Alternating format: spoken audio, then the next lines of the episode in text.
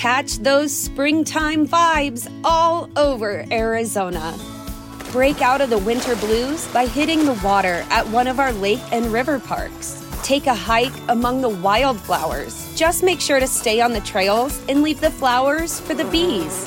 Discover Arizona's best kept secret and visit azstateparks.com slash amazing to start your springtime adventure.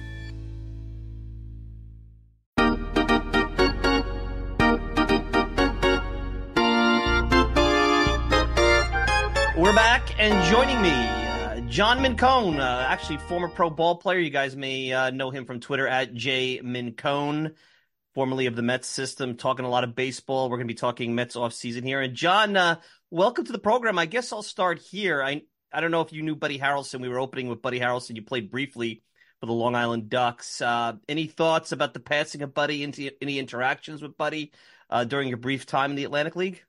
Yeah, I've, I've known him since before um, before I even played there. You know, just from camps and things as a kid. When I was a kid, he's been around um, New York and Long Island baseball for a long time.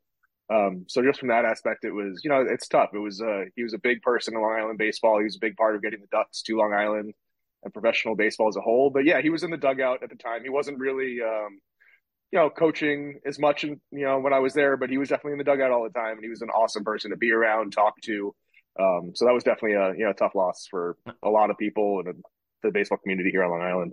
Absolutely. So as uh, we go through the off season, uh, in the opening, I talked about you know ultimately when you listen to these executives talk, they'll they don't really lie to you. They may talk in Ivy League speak or they may talk in riddles, but David Stearns was pretty open at the beginning of the offseason, said he was going to focus on run prevention, and he used one word, opportunistic. And I wonder if we're at that point.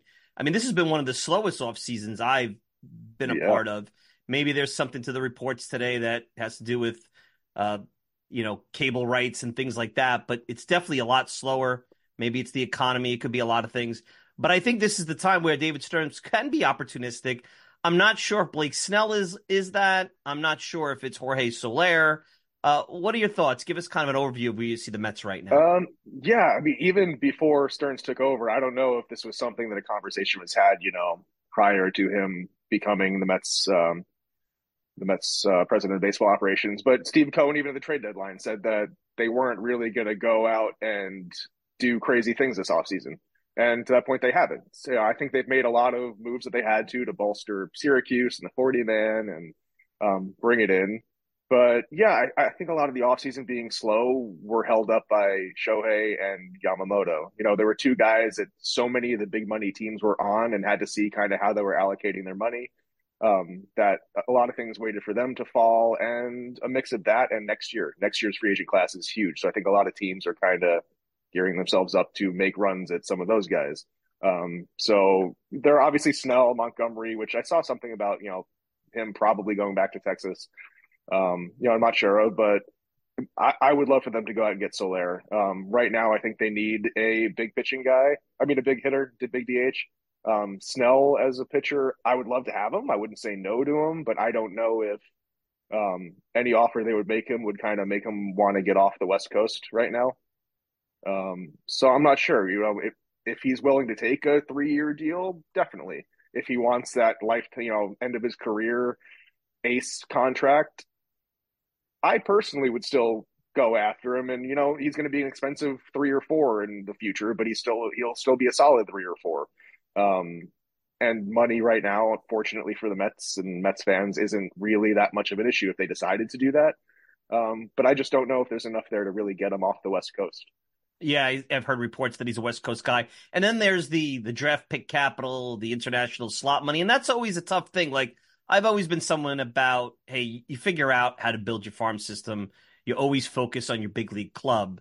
And, you know, I think that right now with the cost of players exploding, it's going to be critically important, even at least on the pitching side. You got to start bringing some guys up to come out of that bullpen. I mean, everybody's yeah. going to make a good pitcher is going to make $25 million a year also yeah, 30 30 like, you have crazy. to develop something 15 million dollars a year for Kyle Gibson that's where it's at it's not going back um So, you know, you take on a Snell, even if you get him at a really good three year deal with an opt out, high AAV, you are going to mm-hmm. give up prospect capital. And then the interesting thing to, you know, as far as that with Soler, I was looking at Vientos and, you know, a lot of his peripherals are good. He hits the ball hard. He's, he's, he's obviously mastered AAA. He's at a point where either he's going to be 4A or he's going to be a mm-hmm. big leaguer. And you never really have given him a chance if you're the Mets. So if you bring Soler in, even on a one year deal, you're perpetuating that because what is he going to play third base? Eh, maybe. I know he's working with Lindor. So it's interesting on those two fronts. You're hurting the if you bring in either a Snell or Soler or both, you're actually hurting development and you're going against one of the credos that that Stearns had set out at the beginning of the offseason. Yeah, and yeah, I agree that this I guess if there's a year to kind of work those things out, this would be it. Um, especially with them not going out and getting crazy names and making a lot of big moves. This would be the year to test those guys out. Um, it stinks that Ronnie, you know, got hurt. I would have loved to see him kind of get into it and develop his back. In my opinion, I think he is his bat's the most dangerous out of all of them, and I would have loved to see him, you know, see him get that year before 2025 and um, develop a little more. Um, but yeah, it, it just depends. I think at this point, the Mets can still be a team that might sneak in on a wild card, can get to that, you know, 84, 85 win mark. Um, I don't think they're as bad as a lot of people are making them out to be. I agree. And um, to that point, I think that you know a Turner or Soler would help kind of push that lineup over the edge and fill that gap that we had, um, you know, last year at DH where it was I don't want to say an automatic out, but pretty close to it. Um, but yeah, I, I, from the pitching standpoint, I'd love to see Lavender up. He's been a guy that for the last couple of years, you know, he's just pitched well everywhere he went. And that's almost like, you know, what Paul Sewald did when he was coming through the Mets system and got to the big leagues. He had a little rough start with the Mets, but he just pitched his way through the minors and may not have had the flashiest stuff, but he gets outs. And, you know, it wasn't for a few years until people realized, hey, it's not his stuff, it's his arm slot that is tricking a lot of the hitters. You know, he's still, he's a low 90s guy, not a lot of movement, and gets away with it because of how he throws the ball. I think Lavender is kind of along that line. I'd love to see him up and making moves. Um, you know, they're starting, you know, the starting prospects they have as pitchers. I'm not sure kind of if they're really ready or, you know, some of them might get up later in the year with injuries. Hopefully, you know, hopefully there's no injuries. Right. But La- Lavender's definitely a guy that I would love to see up and kind of working out of the bullpen. And I, I would like to see him almost full year, like give him the chance to pitch and pitch through whatever he needs to and get ready. Well, and, I have John Mincone at J Mincone on Twitter. Uh, you know, former uh, professional baseball player now basically on social media covering the game. You look at the game now, I call it the tournament era. I guess it's really always been with the wild card, but it's more so than, than ever now. And, you know, Stearns said something this week, and I thought about it with the team, and he referenced it in terms of the bullpen. The team in April, the bullpen in April is not what you're going to see in August and September. And you go back and you look at all these 85 win teams, 86 win teams. I mean, how many of them in this current modern era were under 500 in July. I mean, you could really, it used to be, hey, the first 50 games in the wild card era, you can mess around, figure it out. Think about how the A's did that mm-hmm. one year when they had the 19 game winning streak. Now yep. you get three wild cards. You could hypothetically mess around till late July and be around 500, maybe mm-hmm. slightly, mm-hmm. unless there's a couple of teams really running away with it, which in a three wild card scenario, I find that hard to believe.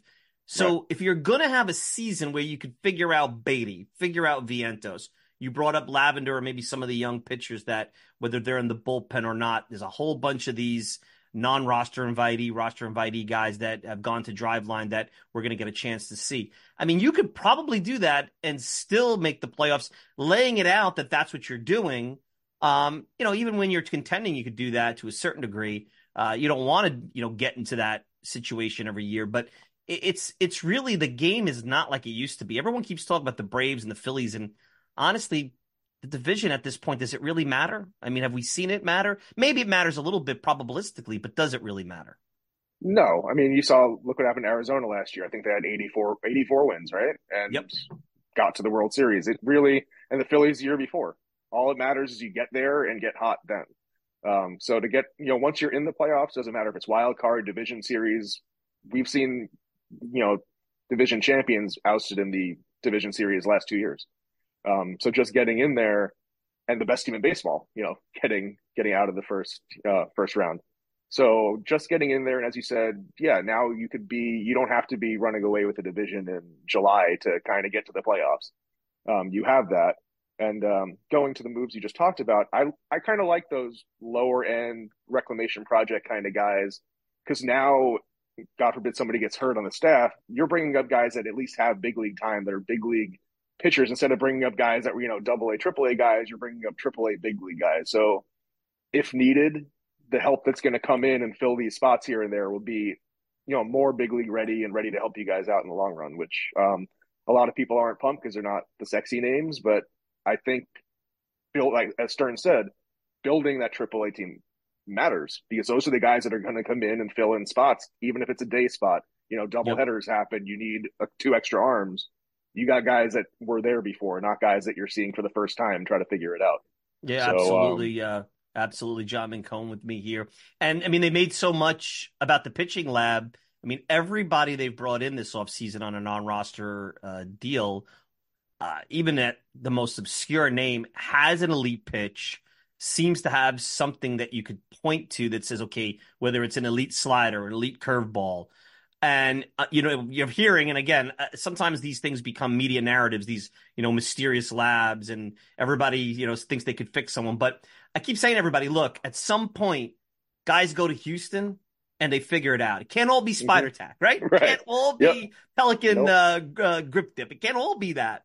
Um, Tampa every year, you know, you look at that bullpen, and I just scratch my head. I'm like, how do they do it? I mean, it, it can't be some kind of magic formula here. Can't be no. when you put the. So you look at the Mets. Maybe they figured it out with the lab. They're talking about the lab. I've heard names like Jose Butto going there. I worry a little bit because everybody's worried about velocity, and obviously there's going to be trade offs with velocity. Even Sean Manaea, his walk rate ticked up a little bit with the mm-hmm. velocity mm-hmm. uptick. Uh, you know, does that matter? I guess we'll see. Um, but I think that it'll be interesting. This is really going to be the year. Can the Mets move into that Dodgers, Houston, even the Yankees to a certain degree, where these guys come over, even bullpen arms, and all of a yep. sudden it's like, how did Clay Holmes become that?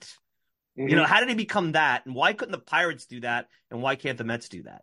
So I, I think it's a good mix of one, the lab is fantastic. It's going to do incredible things to amplify the stuff that the you know guys when they have these elite pitches, they spin. You know, everybody feels the ball, spins the ball differently. Some guys are just you know fortunate to be able to do it better than others in certain pitches. What the lab's going to do is help them identify that, improve that, and then you'll see a pitching development side of it come in and say, "All right, great, you have this world class pitch, got to execute it now." So as you said with Manaea, his fastball jumped up five or six miles an hour. His walk weight did also. Hopefully now they can kind of hone that in to be like, great, here's your velocity. Now let's execute that fastball. Um, and I think that's where the better Houston and the Yankees and um, Tampa, they've kind of had that great combination of the two. Some teams are very analytical where they're only focused on getting these pitches better. Some teams kind of are, I don't want to say old school because everybody uses the technology, but are only really like, all right, let's you know, let's pitch, let's do this. The combination of the two, which the Mets seem to move in that direction with, Hefner's still there. You know, there's a reason he's still there. He's great at that kind of game plan, execution, everything, and now the new pitching lab, I think the combination of the two will help them start pushing towards that. You still believe in Brett Baty, John? Um, I mean, listen, it's a lot of red flags there. Up. It's a lot a of lot red of red flags there. Defense is, I mean, obviously his offense was lagging behind, but just defensively, you know, these guys need to come up and play somewhat serviceable defense. Yeah. You know, listen, if you could hide Brett Baty, who's one of the top prospects, maybe he's your DH. Maybe he becomes right, listen, you can hide all these guys if they play serviceable defense. You don't need every single person to come up and hit 40 home runs and hit three something. Like, listen, there are nine hitters too. There are eight hitters too. But be good at, you know, be good at de- like something. I want to say pick your struggle, but pick your struggle. Whether it's hitting or defense, you gotta you gotta identify something that you're going to be elite at. Otherwise, as you've seen with so many top prospects, they're not around long. Um, being a top prospect's great when you come up, but it doesn't mean you're staying. And look, you're you're a pro ball player. You know the mental struggle. What really, and I keep going back to this, and he admitted this to the reporters. Maybe he shouldn't have. I don't think he should have anyway. The game goes too fast for me, and I lose focus. Those two things are huge. The yeah. game being fast bothers me.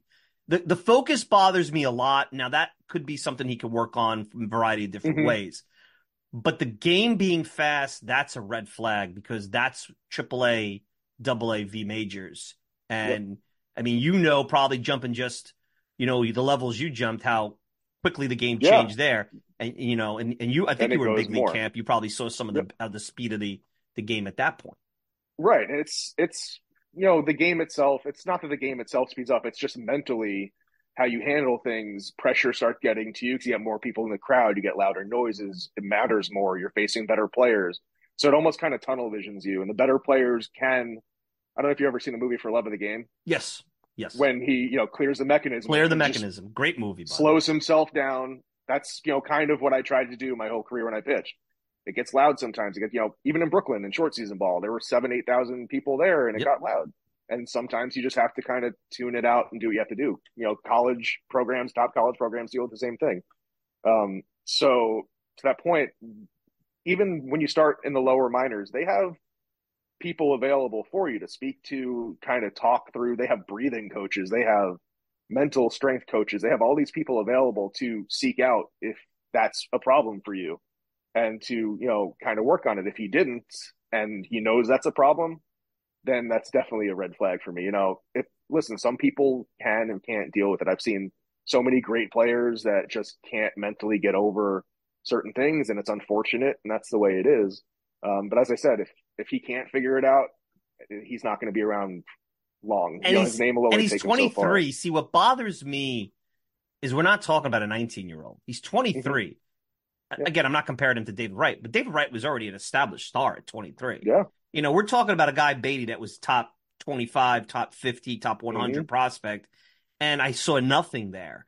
And, you no. know, you put, you know, you, are going to put, good, again, you talk about Vientos, maybe you give him a shot and and that's part of this let's get to know what's in this organization over the first 50 60 70 games but uh, at 23 years old i'm not saying you can't get better you know you saw daniel murphy yeah. later in his career and things like that Justin but you're Turner, starting to left. become kind of who you are on some of the mm-hmm. gears and i also yep. wonder you as someone who was pre-analytics when you played i mean maybe it's just too much some of this stuff like i look at what they're going through like as a ball player I remember the old, you know, like in, in the NBA, you know, let your instincts take over, like John Stark, let mm-hmm. your instincts take over, be who you are. And I know that's not what it's all about.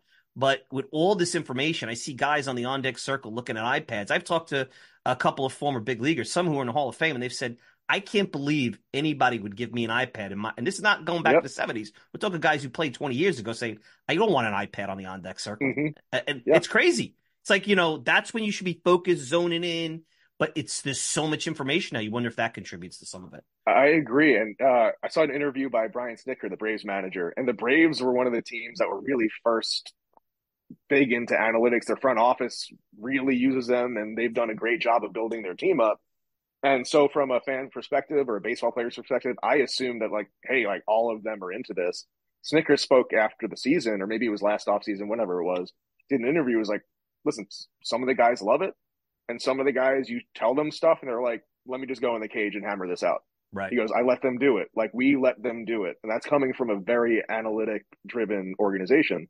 Um, and I think that's kind of how it has to be, especially at that level. Some guys got there, but you know, you take a guy that played, you know, guys in his either early 30s, mid 30s, whatever it is, and um, you know, they played their whole careers. Now you're going to shove all this stuff in their face.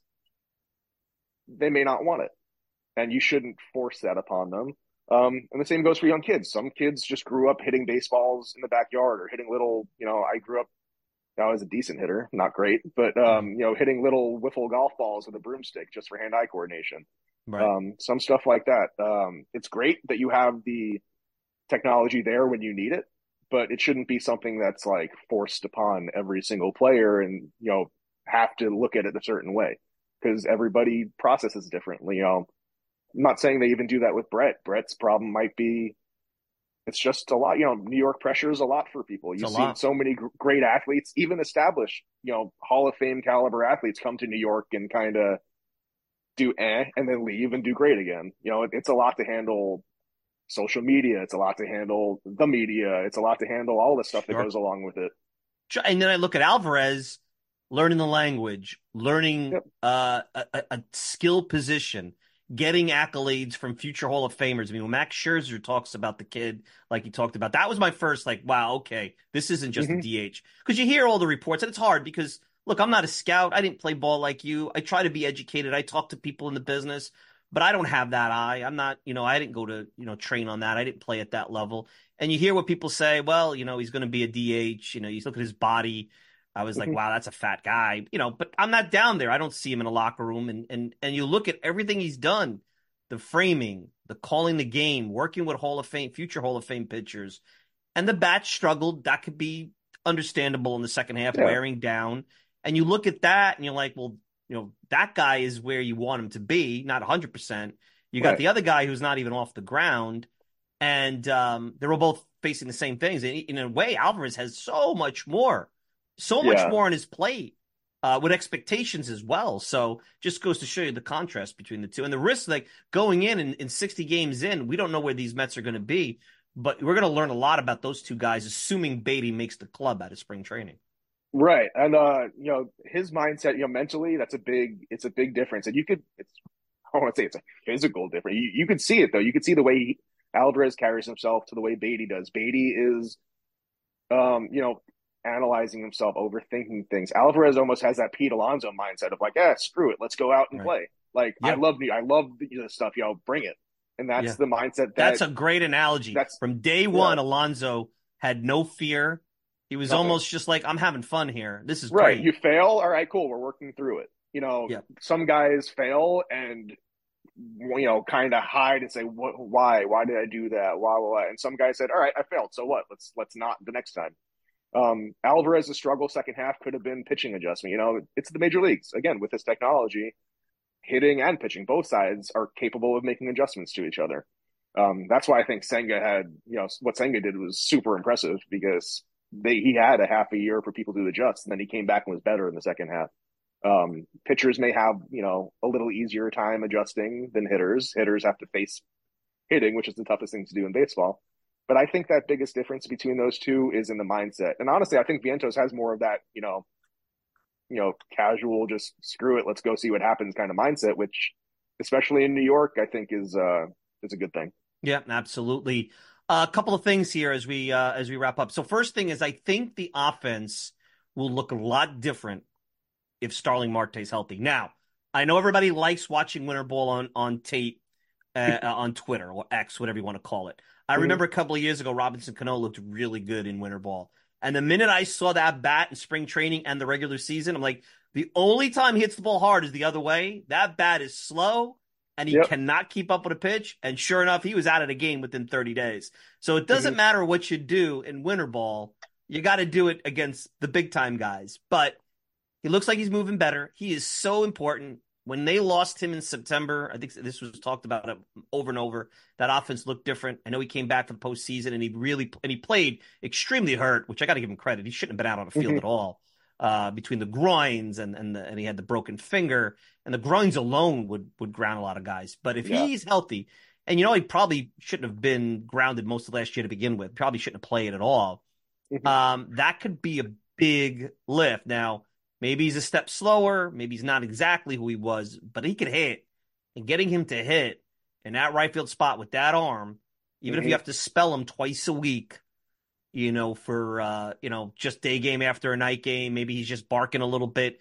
That would change this immediately and give Gilbert and Acuna, who are going to be at AAA, some time because you, you know, you won't, you don't want to bait baiting them you know, right, I know, yeah. you know, Gilbert will be hitting over a thousand OPS come April 15th. I know what's going to happen. Everybody's going to want him up, especially if Marte's yep. won for his first 15. I, yeah, I already Marte see it. That's going to well. happen. If he hits well, they're going to want him up anyway. Yeah, right, right, exactly. So I think Marte is a big, uh, a, a, real big key to this offense. No, I, I completely agree. You know, it, it, just what I was talking about with potentially getting Soler, Turner, somebody to kind of fill these holes that the Mets had last year. Um, even in the year they won 101 games, if somebody went down, they didn't have somebody dynamic to kind of step up. So getting him back definitely changes the game plan from the pitchers. You know, there's you have to pitch to him. You don't have that. Oh, it's like Baty or Vientos kind of you know breath of fresh air that you had last year with that lineup.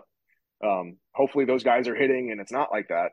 But with Marte back, it's a, it's a legitimate major league bat that now you don't have that auto out kind of coming up or a Vogelbach where you can say, all right, like no problem. He's going to be looking at strike three here anyway. You know, it, it just makes everybody kind of more on edge, on guard. It makes their game plans differently, and it protects the other hitters in the lineup as well, for sure. And I don't think their starting rotation's that bad either. Look, I know that, you know, singing ace, maybe he's miscast a little bit there. Maybe you got a lot of number threes, Quintana, Manaea. Um, you know, I like Joey Lucchesi. I mean, maybe they can't go more than five or six innings. I mean, that's possible, yeah. and that's where the bullpen comes into play. I'm not as sold on Tylor Megill, but we'll see. Uh, they mm-hmm. seem to have a lot of depth now, even with the kids that'll be, you know, potentially Vasil, you know, maybe Christian Scott. You know, even if those guys turn out to be, like we said earlier, fours and fives, I, don't like quantity over quality. Absolutely would love an ace. Would love a, vintage Scherzer mm-hmm. out there, vintage Degrom. Yamamoto would have looked really nice. You know, in theory, we don't know what he really is, but I don't think their their staff is all that bad. And look, if you go into history, you could win with bats, timely hitting, good defense, an okay starting rotation. And if they shore up the bullpen, and that's where I'm curious if they're going to go after a Robertson or a Chapman or maybe somebody who's legitly could be a closer, not the yeah. you know in theory value guys. Um, you know, I'd feel better. In a lot of ways, I'd feel better if they upgraded the bullpen a little bit than maybe if they got Soler, because I think you could find that bat, you know, mm-hmm. maybe a little bit easier than you could find an elite closer backup yeah. to uh to Diaz to a certain degree, you know, at cost and things like that. Yeah, uh, yeah. So the way their staff set up now, I actually don't mind it. As I said, you know, I said it the other day. I think like they're not that far off from that 101 win season, and obviously they don't have Scherzer. They don't have that one like that one, but they have Senga, who's a one, one A to somebody else. If you get you know, a, an ace guy in, then you have Quintana, who's a solid two, and then you have kind of three four, three four, and a four five which I would take any day over a one one and five five five after that, which they kind of had when they had Peterson and Megill and all those guys starting games. Um, yeah, Megill is a starter, eh, but I'd I'd love to see if they can figure it out and get him in like a Trevor Williams role, like we had, eat innings out of the bullpen. Right. And spot start if needed, because I think Trevor Williams was so important to that 101 team. I, I did not like see him go. Yep. Um, you know, again, not a flashy, sexy name, but he was a horse for them that year. And they need that again, especially with a rotation that may not be going more than five or six a lot. So there's the movie Almost Famous. I'm going to say John Mincone had his own brush of fame with some 2015, 2016 Mets. I'm looking at the Brooklyn you played with Brandon Nimmo, you played with mm-hmm. Hansel Robles, uh, Paul Sewald, who you mentioned. Yeah. Nothing salacious, but do you have any fun stories from your time in the Mets system? Maybe you know that you want to share with the listeners. You know, oh, it was, it was experiences, guys that you hung out with. You know, things that you know, baseball stories that you know you always take. Thomas Nido was on one of your teams, and yep. Jeurys Familia. You know, you got you got a good collection. Seth Lugo, and, man, yeah. a who's yep. who of Mets from the last five six years. Yeah, pretty much every, you know, especially in spring training. I was close with Steven Matz just from being on Long Island. Sure. I've, I've known him since we were younger. I love, I got criticized. Yeah. I love the Mets to acquire him again. I think he's underrated. Yeah. I think that people wanted him to be something that he's not. He's a back end yeah. number four. Right. give you number two. Sorry to interrupt, but I think no, he gets okay. a bad rap because. I, I, wonder if that would happen with the whole way everything shut down with uh, St. Louis and Steve Cohen. I don't know. I don't know if yep, he would uh, go out and get him again. Yeah. Um, but but just from knowing him, I was you know he he was best friends with Degrom by the time I got over there. So hanging out with Jake and getting to just listen to him talk about pitching, and he was still in the minors at the time. This was before he even got called up. Um, but yeah, we I, I was very fortunate when I was in the Mets organization. I think we led all of the minor league organizations in pitching categories, and like it wasn't even close. We blew, we were blowing people out of the water. Like our staff ERA in Brooklyn in 2012 was like silly. It was, I, don't even great, know if you have that great right ballpark now. to pitch. Great ballpark right. to pitch in. But know. even so, it was it was like a you know a three or maybe under like it was a ridiculous staff ERA. We had Robles, we had two point six two. I just looked it up. That was our staff. Yeah, yeah, yeah. It, it was insane. Um, yeah. And you, know, you were you had Mark, a pretty good year, one point eight two ERA, you know, almost yeah. a strikeout per inning. You know, yeah. you you would get was, some talk on X if it was like what it was now. You know, if it was yeah. No, it was it was fun playing um, I, I, got to play again with a bunch of guys. Even even the next year up, we had Amed Rosario coming up, and um, Conforto came in, and Plawecki and Nido and Nimmo. Gsellman was on the staff. We had a lot of great, great, great um, players coming up at that time, and it was a lot of fun to spring training. Like watching the baseball that was being played on our side fields in spring training was insane. Um, and, and, and, I learned and that's crazy that. to think about the kind of pitching that the Mets had for a decade. Yeah, and Zach I talked Wheeler about the minors this. still, and it's hard. Yeah. It's hard to replicate yeah. that. Like that's that's the big rub now, and that's the big challenge. Like they've had to go out and buy and, and, trade with Bassitt and buy some more. And I don't think Right. you could buy five good guys that you're going to get. No. I, I've seen on Twitter all the time people are like, well, what happened in 2013, 14, 15? Like, why can't we just do that again? Not uh, easy. Because they had, when I signed there in 2012, they had Zach Wheeler, Matt Harvey, DeGrom, Cinder, like Syndergaard came over after, just like Sewald, Lugo. Lugo, who was not known by anybody at the time. He was Sure. just, you know, a pitcher in the minors. Um, Gsellman developed. Um, Robles ended up being pitched for a while. Dario Alvarez, who came through and had like the best season I've ever seen a human being have on a baseball field in uh, 2014. But we had so they had so many pitchers. Like organizations just don't luck into having pitchers like that. They had four aces in the minor leagues. That doesn't happen all the time. So I was very fortunate to you know kind of come up and play with those guys and watch them on side fields and hang out with them off the field. Um, but yeah, that, we got spoiled with that run of guys coming through because that doesn't happen often. So you're a former Mets prospect, and as I'm talking to John, he has a Mickey Mantle picture behind him. We know he likes Mickey Yeah. Mantle. we know he likes he know he likes Muhammad Ali, and he's an Yep. Arizona Cardinals fan. I got that one right. a lot of that stuff just there's J.R. Lewis over there. I don't know stuff my dad kind of my dad liked acquiring things when uh, So it's I'm, I'm was going out with clients and at auctions, and I was fortunate enough that between my brothers we split a lot of it, and I got some cool stuff. So you got some cool. But you were well, you were Yeah. playing for the Mets? Are you from you know being from Long Island? Were you a Mets fan growing up? Were you? I was a Mets fan growing up, So that was again, kind I of a cool thing. Yeah, it was really cool. So that that was I I, I thought they were going to draft me out of high school, then out of college again, and it ended up being the Cubs that kind of snuck in and took me, and they were the team that I didn't talk to.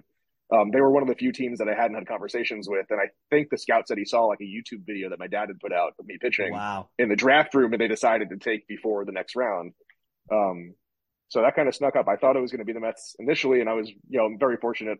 well, Unfortunately, after my dad passed, that the scout reached back out, invited me to a local workout, and I ended up throwing for him, and they signed me right after that. But it was really cool getting to play in Brooklyn, especially because at that time, you know, right after my dad passed, my mom was able to take my brothers, get out of the house, come down, watch games. My family Who were the managers you played for when you were at the uh, the the, Um, system? so Rich Donnelly was the manager in Brooklyn there. Mar- uh, Marc Valdes was my pitching coach. Yep. And then we went when I went to Savannah. Mark came with us as a pitching coach, and it was Luis Rojas. So, Oh, so you knew was- so you yeah. knew a little bit about Luis, you know. oh, I I played for Luis there. I played for him in St. Lucie. When I decided to retire, I, I became really close with Luis. He called me in his office and had like a two hour conversation with me before I actually told them that I was not going to be playing anymore. Just trying to kind of talk me out of it and saying, Right. you know, all the Wrong stuff. like- wrong place, uh, wrong time for Luis Rojas with the Mets. Wrong situation. I, I still think he's one of the best baseball guys out there. That's why he's, you know, still out there.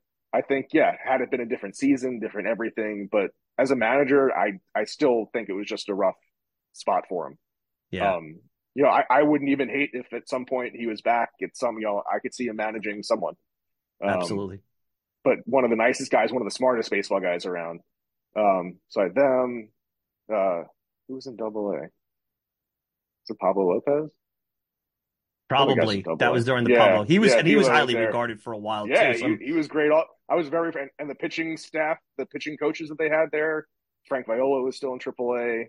Marc Valdes, um, Phil Regan was in St. Lucie when I Phil was there. Regan.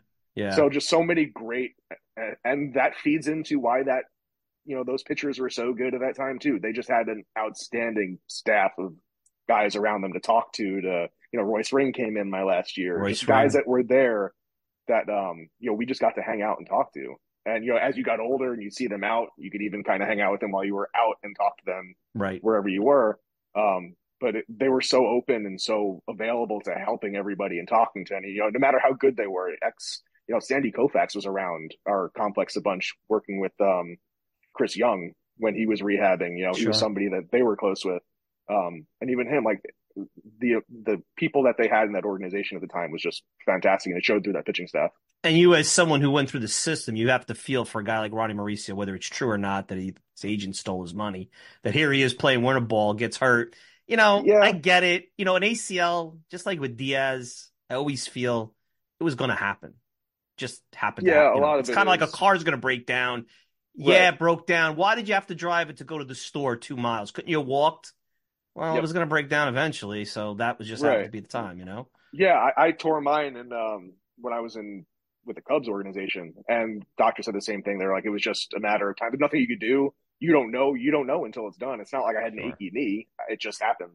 Right. Um, but going back, yeah, I, I don't know what happened with his initial agent, but from being around and knowing guys that signed, I was very close with a lot of Dominican players.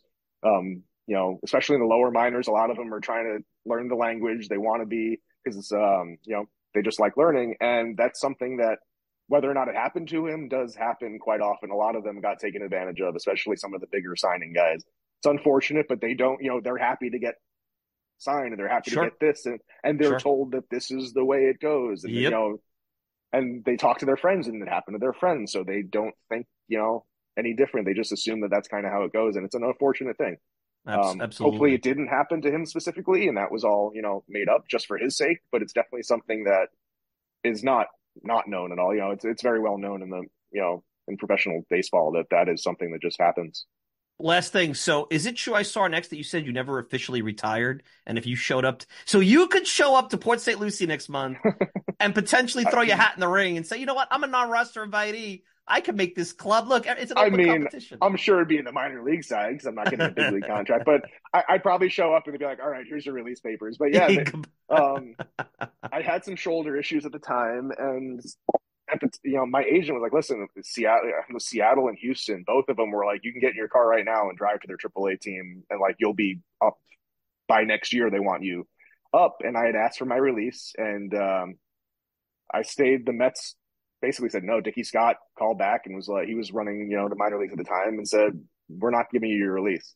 So, wow. you know, they paid for me to stay in Florida for two weeks, kind of. And, you know, I kept throwing with guys on the side. I didn't show up to the complex, but I kept throwing with them, stayed in shape. And I was like, I'm just done. That's when I went and had the conversation with Luis. And they'd asked me to sign a voluntary release for or a voluntary retire form. I said no. I was like, I'm not, you know, I don't know if I want to, you know, what's going to happen. I don't want to sign a retire form and have to deal with any kind of logistics going forward or so yeah, technically they never released me and I never signed a voluntary retiring form. You're, so. in, you're in baseball. I'm, you're I'm in Mets in baseball. baseball. That's great. Exactly. That's exactly where So if I showed up, they'd either obviously after this point, I'm not going to play. I'm not, oh, come on, that's an impractical jokers. that's an imp- I got to get the i impractical jokers. Guy. I've been thinking in. about just showing up just for the content of it because it'd be funny. That would but, be funny um, if you had the cojones to do that. I would love to see that on X. But I, I got to imagine I kind of show up, say hi to the clubhouse guys, and within yeah. minutes somebody would run out and give my release form. there you go.